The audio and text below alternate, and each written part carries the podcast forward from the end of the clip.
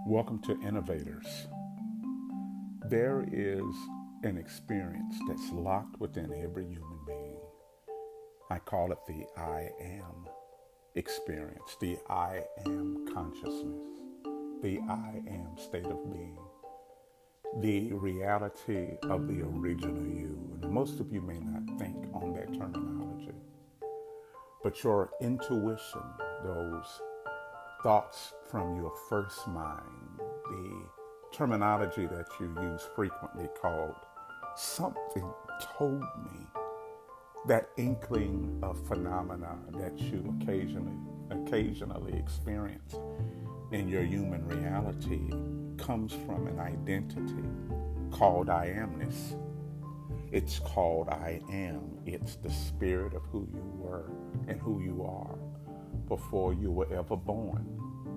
The scripture said that God said to Jeremiah, Before you were in your mother's womb, I knew you. It's the reality of your being that knew God and that God knows perfectly beyond any religiostic state of mind. And you begin to hear from this consciousness or this mind or this intuitiveness in certain parts of your life. But most people don't continually exist or live from this life.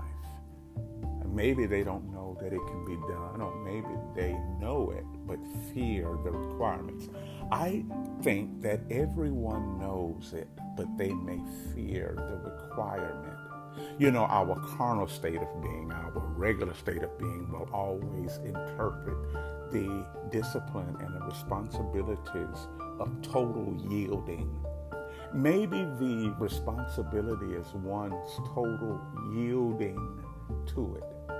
And I believe our carnal experience actually counts the cost of this perfect way. Because most of us, whenever we hear the right way to do a thing, we always seek a more convenient or cheaper way to do it. And I think that's in our work, that's in the R of our life. And I don't think no teacher or preacher or pastor can merely sit back and just teach you that. I think you already know what you avoid.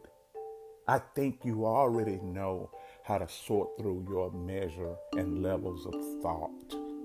I think you already know this, and I don't think no teacher can sit down and explain what you already know to you because I believe we already know the fears we have in yielding totally to this Christ reality.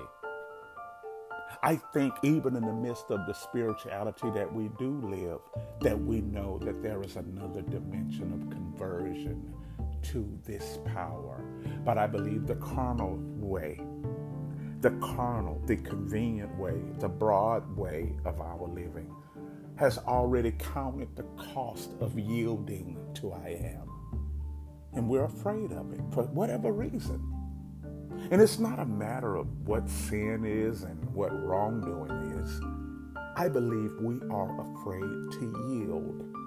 We don't mind praising God, but really, if you look at it, can we really praise God when we're afraid of where the God we praise will take us? Can you really praise a thing when you're afraid of where the thing will take you? Do you feel that the will of God will take you beyond what you like? And maybe that's the carnal setting a life that I like, a life that I'm comfortable with. You know? Even in the midst of this global pandemic that we're in right now, a lot of us who are seeking to by the name of Jesus, bind this pandemic.